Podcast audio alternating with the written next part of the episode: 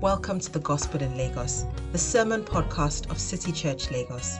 We hope this sermon answers the doubts or questions that you have about the gospel, its relevance to your life, and the ever evolving culture around us. Our vision is to see the city of Lagos and beyond renewed by the gospel. And to make that happen, we need your support.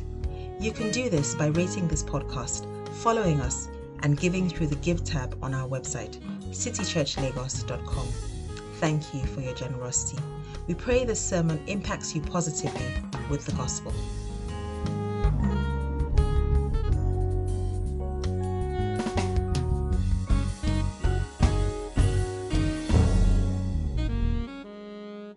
Good morning, church.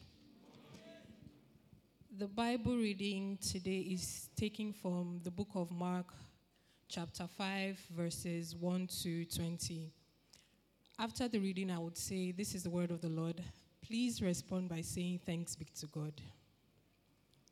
They went across the lake to the region of the Gerasenes. When Jesus got out of the boat, a man with an impure spirit came from the tombs to meet him. This man lived in the tombs, and no one could bind him anymore, not even with a chain. For he had often been chained hand and foot, but he tore the chains apart and broke the irons on his feet. No one was strong enough to subdue him. Night and day, among the tombs and in the hills, he would cry out and cut himself with stones. When he saw Jesus from a distance, he ran and fell on his knees in front of him. He shouted at the top of his voice, What do you want with me, Jesus, Son of the Most High God? In God's name, don't torture me. For Jesus had said to him, Come out of this man, you impure spirit. Then Jesus asked him, What is your name? My name is Legion, he replied, for we are many. And he begged Jesus again and again not to send them out of the area. A large herd of pigs was feeding on the nearby hillside. The demons begged Jesus, Send us among the pigs, allow us to go into them. He gave them permission, and the impure spirits came out and went into the pigs. The herd, about 2,000 in number, rushed down the steep bank into the lake and were drowned. Those tending the pigs ran off and reported this in the town and countryside, and the people went out to see what had happened. When they came to Jesus, they saw the man who had been possessed by the legion of demons sitting there, dressed and in his right mind, and they were afraid. Those who had seen it told the people what had happened to the demon possessed man and told about the pigs as well. Then the people began to plead with Jesus to leave their region. As Jesus was getting into the boat, the man who had been demon possessed begged to go with him. Jesus did not let him, but said, Go home to your own people and tell them how much the Lord has done for you and how he has had mercy on you. So the man went away and began to tell in the Decapolis how much Jesus had done for him, and all the people were amazed. This is the word of the Lord. Good morning, church. Let's bow down our heads as we pray.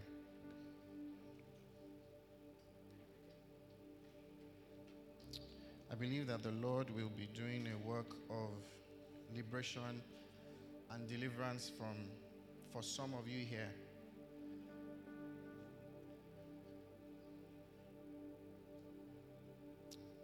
Maybe it's a spirit of fear.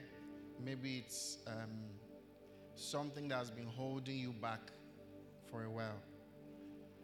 The Lord is here to lift burdens and to bring deliverance this morning. So I just want you to ask God that your heart will be open, your mind will be receptive, that you'll not be distracted by the enemy.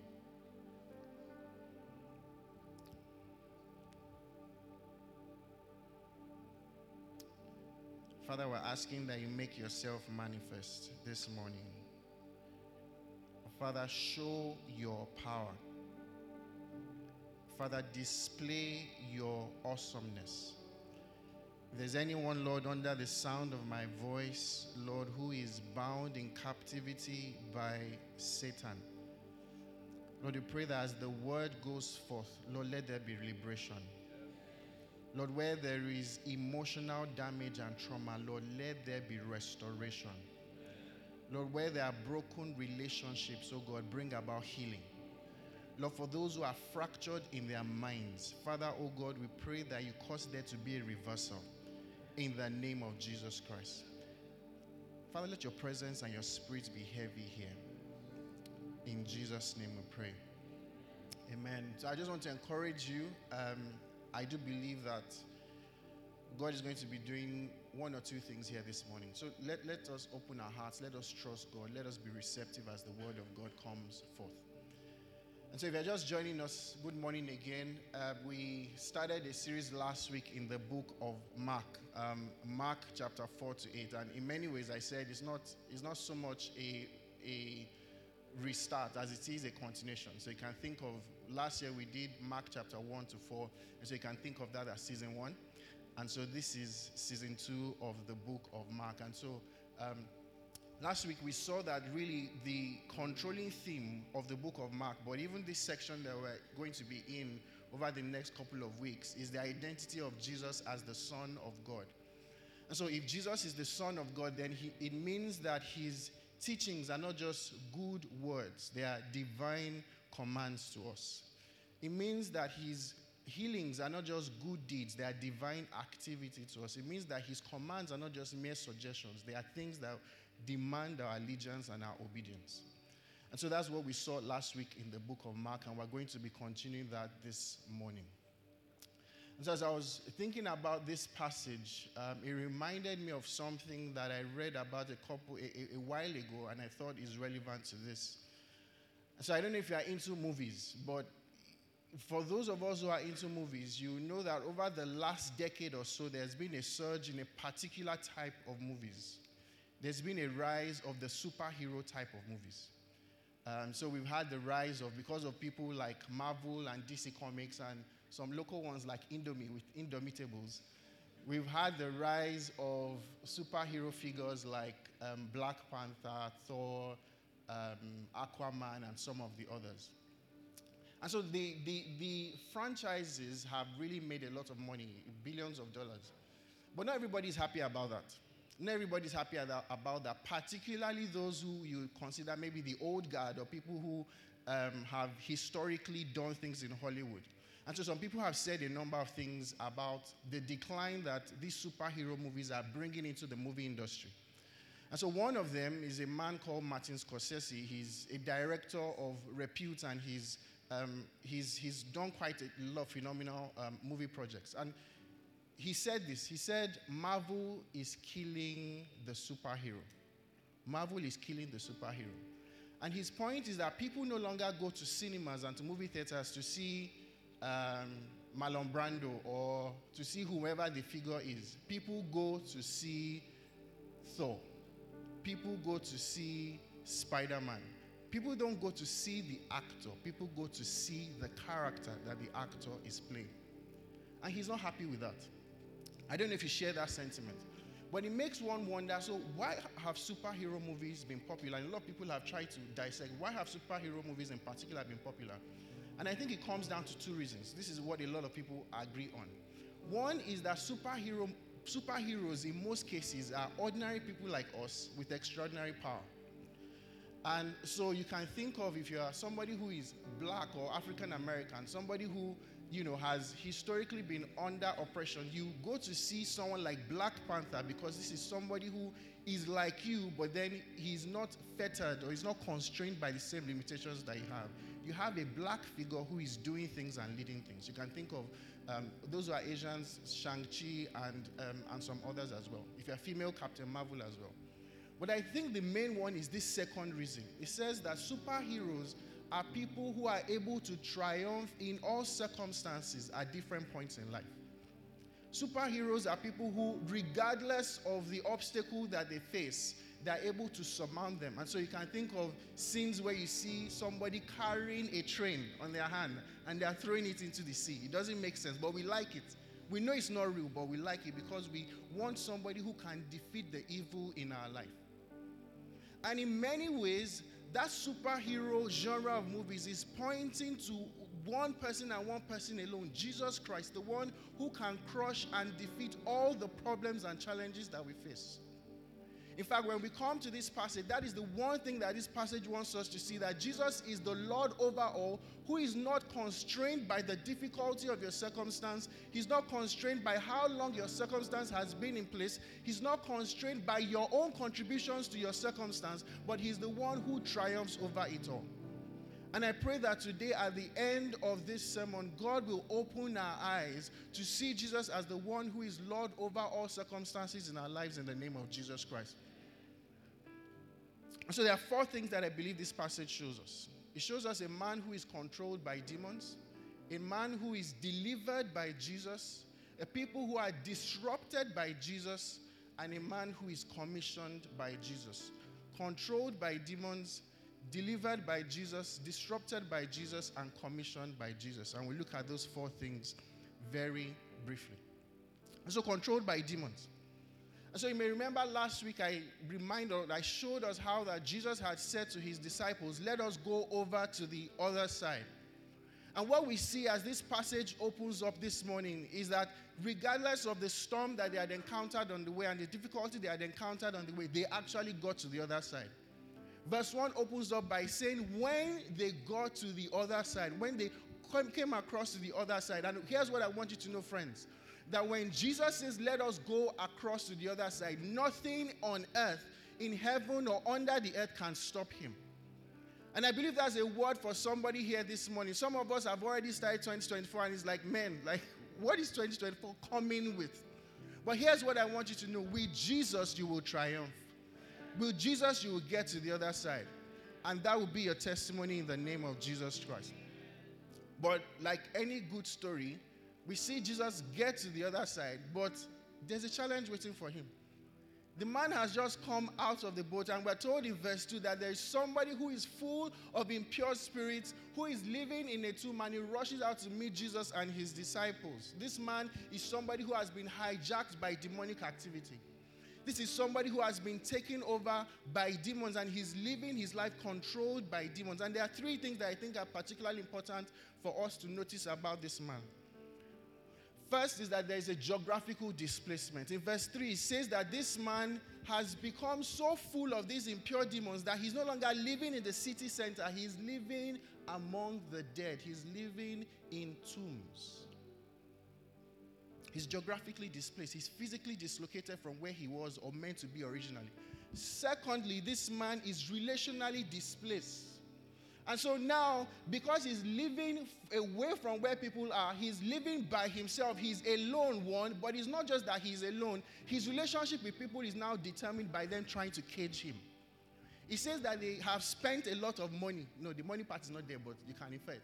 They've, they've spent a lot of money buying chains and buying fetters to actually keep this guy locked down, and the man keeps breaking them. He's relationally displaced. He no longer can have a, a simple relationship with people. His relationship with people is defined by what they don't want him to do.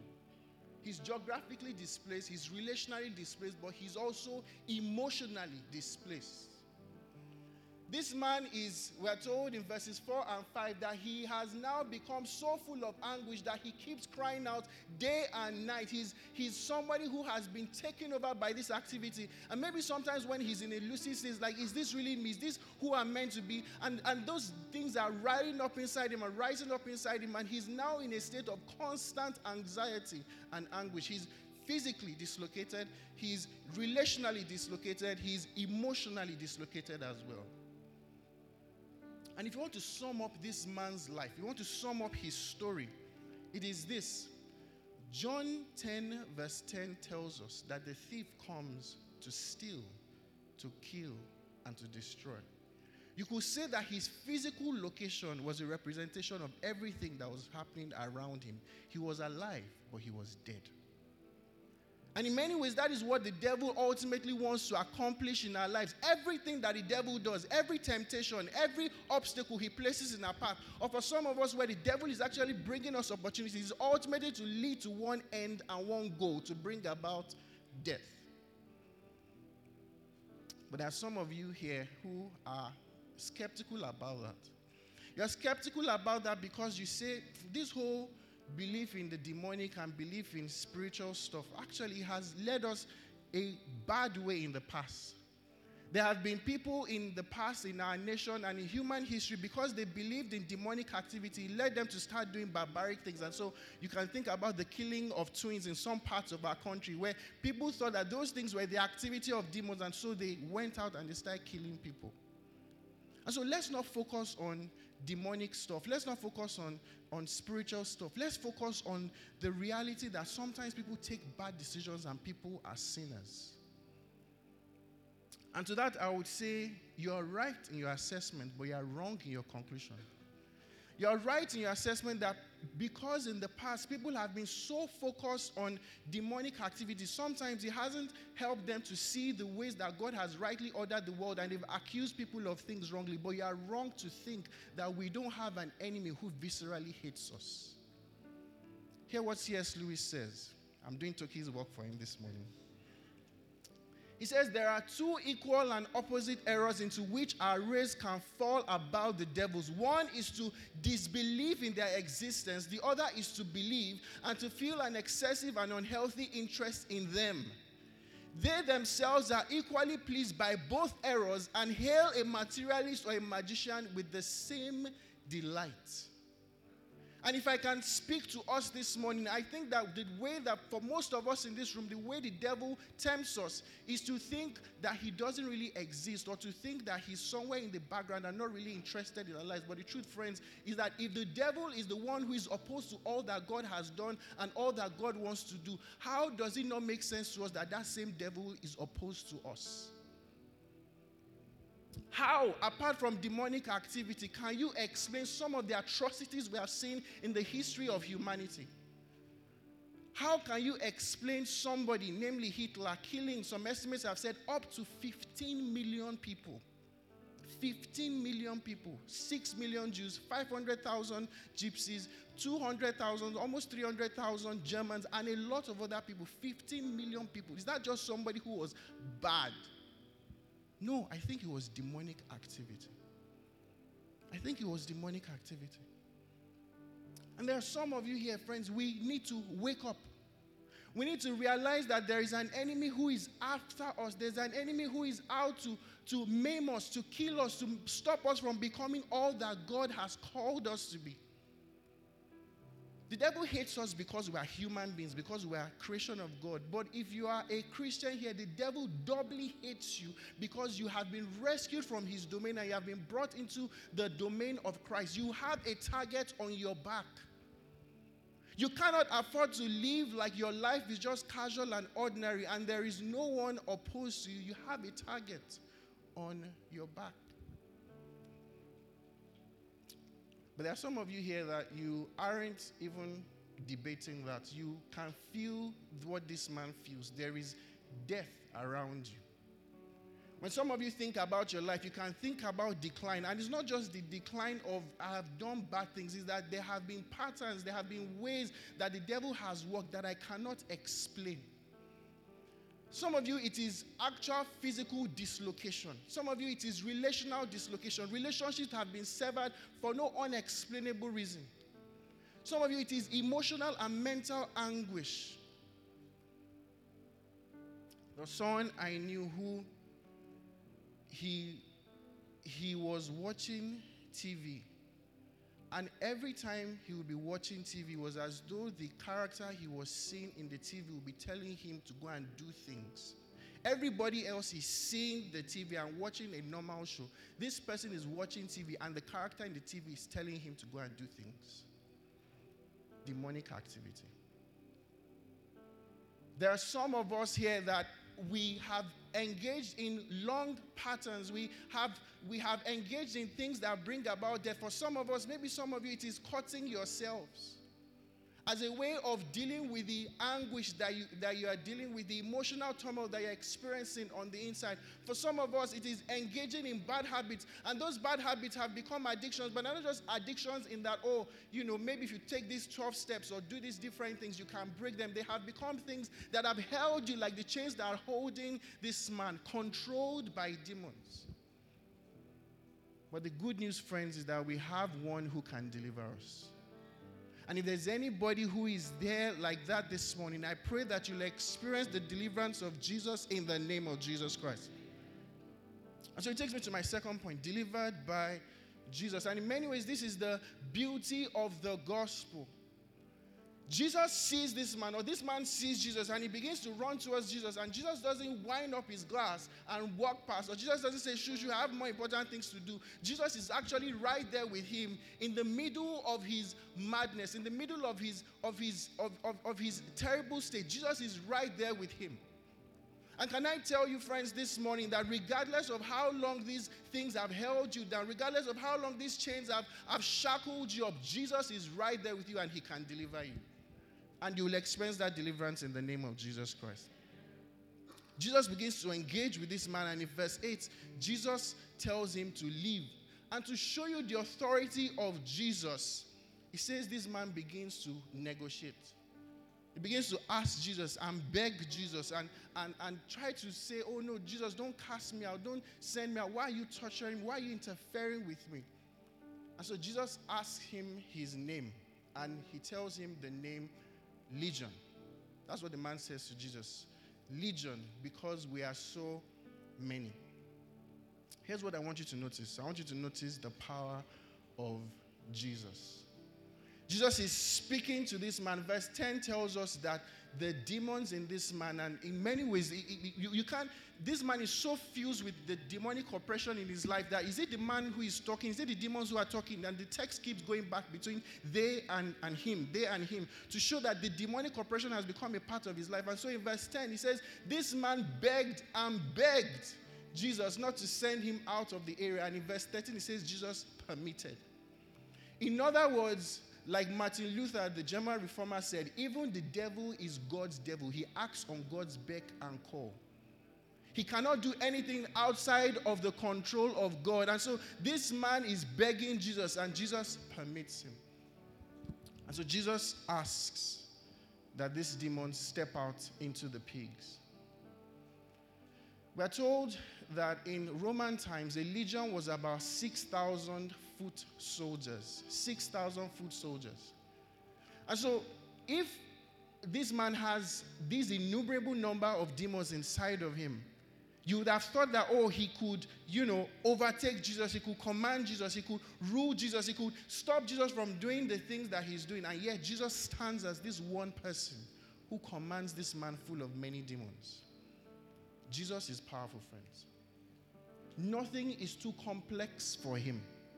Nothing is too difficult for him. Jesus is not limited by the complexity of the situation or the circumstance. Jesus is the one who is sovereign, who stands over all, both on sea, as we were told in last week's sermon, but also on land. Nothing hinders him. And Jesus speaks to this man and he says, Get out. I recently made a discovery, and some of us may have known this, that in our traditional religions, there are different, there are different you know, gods that are responsible for different things. And so if you're somebody who, in, in the Yoruba religion, if you're somebody who maybe you're a blacksmith or you work with metal and you want to, maybe you're traveling with a car, for instance, um, and you want to um, make sure that you're covered in your situation, don't pray to Oshun, the river goddess, because Oshun doesn't have control over the car that you're in. Pray to Ogun, because Ogun is the god of iron who will ensure that you are protected. But this is the discovery I made that Oshun is not the only god of water that exists. Oshun is the goddess of the river. There is another goddess for the sea, Olokun, which is where we get Okun from. But there is another goddess for the lagoon, Osara, which means if you are on the lagoon and you are encountering difficulty, and you pray to Oshun, you are in problem because Oshun's jurisdiction has passed now on. If you are on the sea and you pray to Osara, you are in trouble because Osara's jurisdiction is not here. You have to pray to Olokun. And I'm wondering how many thousands of names these people have to keep in their head. But, friends, we serve a God who is not limited and constrained by certain kinds of circumstances or situations. Jesus is God and ruler both on sea and on land. He's God and ruler both in the air and under the air. And when he speaks to this man and says, Go out, this man's demons have no choice than to go out. Jesus is powerful. But it's not just the power of Jesus. Notice the mercy of Jesus. He says Jesus in verse 13 permitted them to step out of this man and they run into the pigs. And we are told, sometimes the Bible does these weird things. We're told that there are 2,000 pigs in number. You're wondering, why is this even relevant? Here's why I think it is relevant 6,000 demons, if we could use that, were inside this one man. He didn't die. And then one, three of them, because that's what happens 6,000 to 2,000, three enter one. And one pig runs and goes to meet his death. In other words, God's mercy was at work even when this man's situation hadn't been turned around. And there are some of you here this morning, you're like, God, why haven't you worked and intervened in my situation? Why, have you brought, why haven't you brought around the, the change in my circumstance? Don't you see that the very fact that you are still alive is proof that God is at work in your situation? Mercy was at work even before this man met Jesus and says, No, yes, I know you have been tormented. Yes, I know you have been afflicted. Yes, I know you are under the control of this thing. But I will make sure that nothing will happen to you, nothing will destroy you until you come in contact with your deliverer. And mercy is at work in your situation this morning. And I pray in the name of Jesus that same mercy will turn things around this morning for you. But notice the graciousness of Jesus. In verse 15, it says that Jesus heals this man, and now he's clothed and in his right mind. He's clothed and in his right mind. One who was naked is clothed. One who was out of his senses is now in his right senses. One who couldn't be still is now sitting still. Jesus is powerful. There is power in the name of Jesus. There is power in the name of Jesus.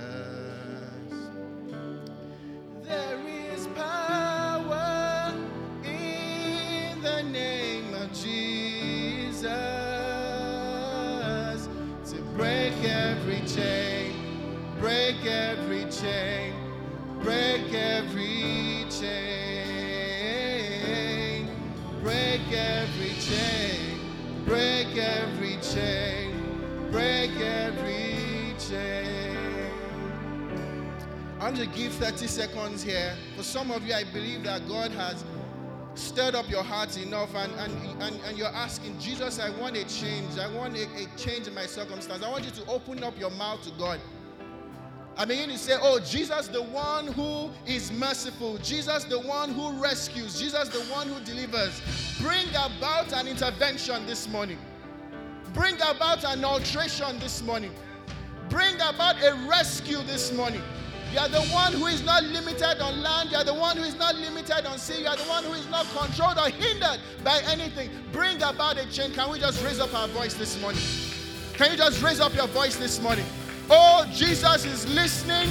Jesus is ready to hear you. Jesus is ready to intervene. Jesus is ready at your beck and call. But you have to come to him. You have to cry out and say, Son of David, have mercy upon me.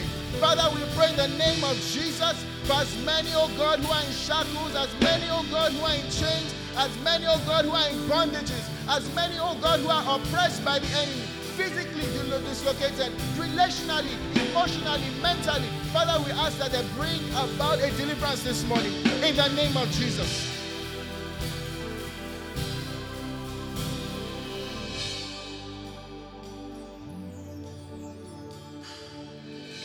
Let faith well up in your hearts, friends. Let faith well up in your hearts. Let faith well up in your hearts.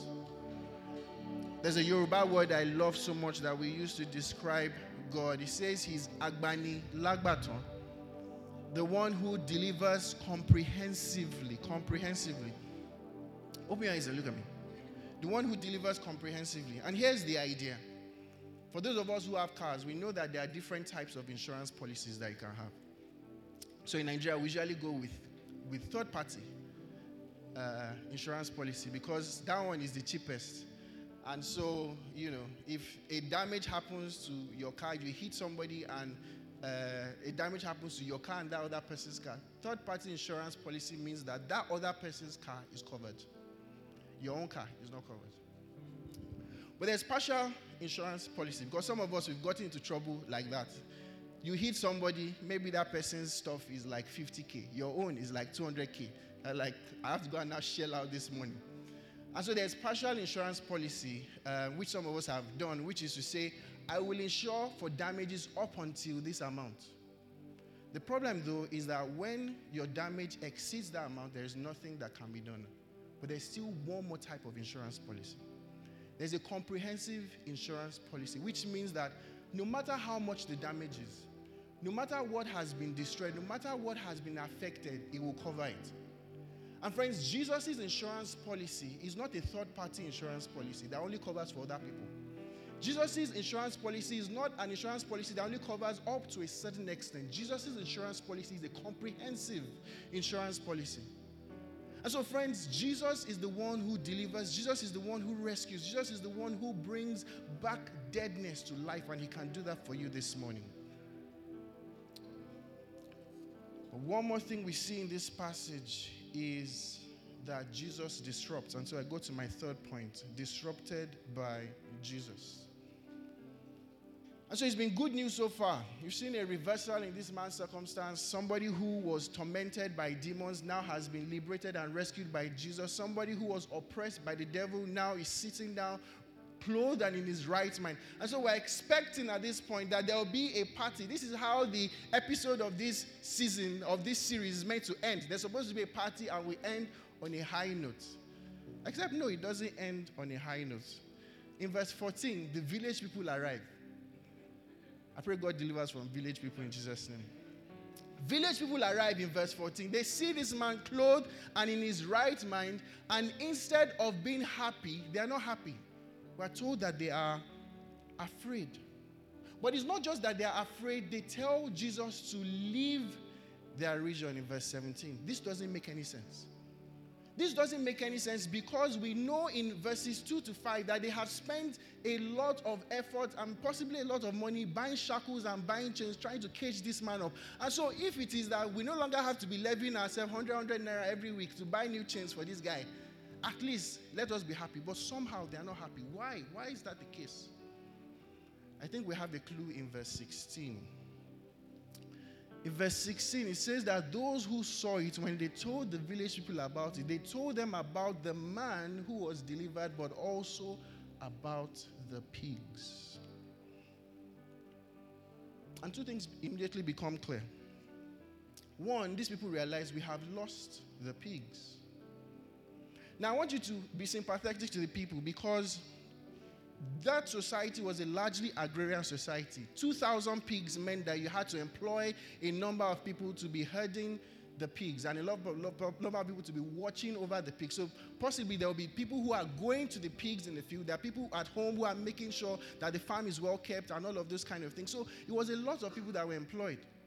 But it's not just that a lot of people were employed. Because people were employed, they were earning money, and so they were able to put back into the, the economy of the village where they were in. And so a lot of the stability of the economy of the village actually depended on these pigs being alive. And Jesus comes into that and disrupts that. It's like, ah, no, no, no, no, no. Jesus, we don't like this. We don't like you coming in and upsetting our system. And one commentator has pointed out that it is not just that this man was possessed, it is also that this village and these people were possessed people. Because how else do you explain the fact that somebody has now been liberated and all we are thinking about is the pigs that we have lost? And in many ways, friends, I wonder what the pigs in your life are. What are those things that actually we love and don't want Jesus to displace? What are those things that we are happy for the circumstances in our lives to remain unchanged as long, as those things remain there? These people realize we have lost the peace. No, we don't like this. Jesus, please leave. But secondly, they also realize that Jesus is not somebody that can be controlled. Because at least we're buying chains for this guy, and so we'll tie him up and keep him in a place where he won't disturb us. Maybe occasionally, if he was coming too close, we'll drive him out again. But we're happy with this. We could control him. But now Jesus comes in, he upstages things, and they realize that Jesus cannot be controlled. Jesus cannot fit into their agenda, they have to fit into his. And friends, it's the same thing with us that Jesus is the Lord, the King, the deliverer, the ruler who comes in, but he doesn't come in to adjust himself to our agenda, to adjust himself to our priorities. He comes in so that we can adjust ourselves to his priorities. What are the things that are the pigs in your life this morning? What are the things you are worshiping in addition to Jesus? What are the things that you're happy to remain there in your life? Could it be your marriage or a longing for marriage that you've elevated to the point of being the same on the same pedestal as Jesus? Could it be your children? Could it be your economic and financial security? Could it be Jesus and your Japa plans? You see, our priorities are revealed not only by the things that we talk about, but by the things that we're also afraid of. What are the things that you're afraid of? See, the Bible calls that idolatry. And when we have things that we have esteemed in our hearts, when we have things that we have treasured so much in our hearts that they have risen to the place and prominence that Jesus is meant to have in our lives, we're now having a God who is competing with God Himself. And so we have installed idols in our hearts. And in many ways, if you want to sum up not only what was wrong with the people in this passage, but what is wrong with humanity in general, it is that we have installed things, people, priorities and all of those things to the same level as God. We have installed idols. But you see, like someone said, if Jesus is not Lord of all in our lives, if Jesus is not Lord over all in our lives, then he is not Lord at all. And what is meant to happen to people who install things in the same level as God is what happens to the villagers here, for God's presence not to be part of them. Eternally, what that means is that we spend an eternity away from God, away from His presence, away from His comfort, away from His joy in the lake of fire and brimstone, in hell, apart from Him. But because God is so merciful, He sends Jesus Christ as the one who displaces our idolatry, but who also serves the punishment for idolatry. And so, just like the pigs ran over the edge, Jesus is the one who runs over the edge to suffer the fate that we are meant to have suffered so that we can enjoy a right relationship with Him. What are the idols in your life, friends, this morning? What are the things that don't be like the people experiencing the freedom and fullness that Jesus offers? Don't be like the people in this passage. Be like the man who welcomes Jesus and follows Jesus all the way. But lastly, in verse 18 to 20, we see that this man is commissioned by Jesus. He's commissioned by Jesus. And so Jesus obeys these people. Perhaps the most tragic verse in all of the Bible in verse 17, they tell him to leave, to, to leave. Yeah, they tell him to leave. And, and Jesus obeys these people and he leaves the area and walks away from them. I can't recover from that one. I can't. I can't. I can't. I, I need a minute to think about it. Jesus obeys them and he walks away from them.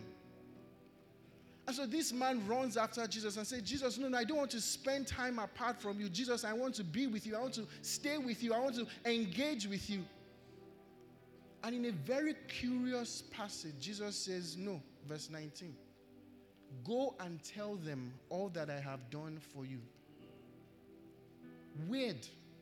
Because all through the most of the passages of the Bible, Jesus keeps telling people, no, don't go and tell. No, don't go and tell. But Jesus tells this man, go and tell. Why is that? It is because Jesus wants this man's testimony in a Gentile area to become the first of his messages, the first of his good news in that region. And in the same way, friends, Jesus doesn't just want us to be people who have just stayed and keep staying and keep staying and keep staying with him. People who love the gospel centered messages we are getting. People who love the gospel community we are getting. People who love the things that we're enjoying. And we keep feeding fat and keep, and keep feeding fat. No, Jesus wants us to go out with that message that we have heard. And some of you may be saying, Oh, but Emmanuel, like, I don't know how to witness. I don't know how to preach. I don't know how to evangelize. I know it is very awkward. And yes, it, the truth is, it is very awkward. But hear what Jesus tells this man Jesus tells this man, Go and tell them what God has done for you. In other words, you don't need to fix your systematic theology in place. You don't need to know all the creeds of church history. You don't need to know all the right theology and all the right doctrines. All you need to know is what God has done for you and be a witness to that. God is sending you out this morning. But no, it's not only that. Because how does this man know that this message will succeed? How does this man know that this thing he's taking out will succeed? It is because of the one who sends him.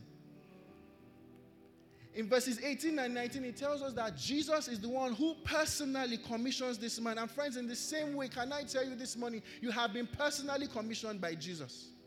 Yes, you may have never seen him face to face. Yes, you may have never experienced him physically. But all the things in your life and all the things that he keeps saying to us through his word is his commission to you. In Matthew chapter 28, verses 18 to 20, he tells us to go into all the world. But before he tells us to go into all the world, he tells us that his authority is with us, his backing is with us. He has all authority in heaven and on earth. And precisely on account of that, therefore we go. And can I say to you this morning, City Church, that you have been commissioned by Jesus? You have a divine mandate to go with all the things that God has done for you, all the things that God has taught you, all the things that you have learned. God is commissioning us to go. But you're wondering, how do I know that this message will succeed? It is because He doesn't just send us with a message, He sends us with authority. Bible tells us that Jesus told his disciples to wait for the empowerment of the Holy Spirit that will come upon them and will enable them to be witnesses in all the regions that he had called them to. And in the same way, friends, this morning you have not just a message, you have a commission by a king who has sent you to go into all the world with the authority of the God of the heavens and the earth backing you up. You cannot fail. You will not fail. And in the name of Jesus, you will succeed. I want us to stand up to our feet as we pray.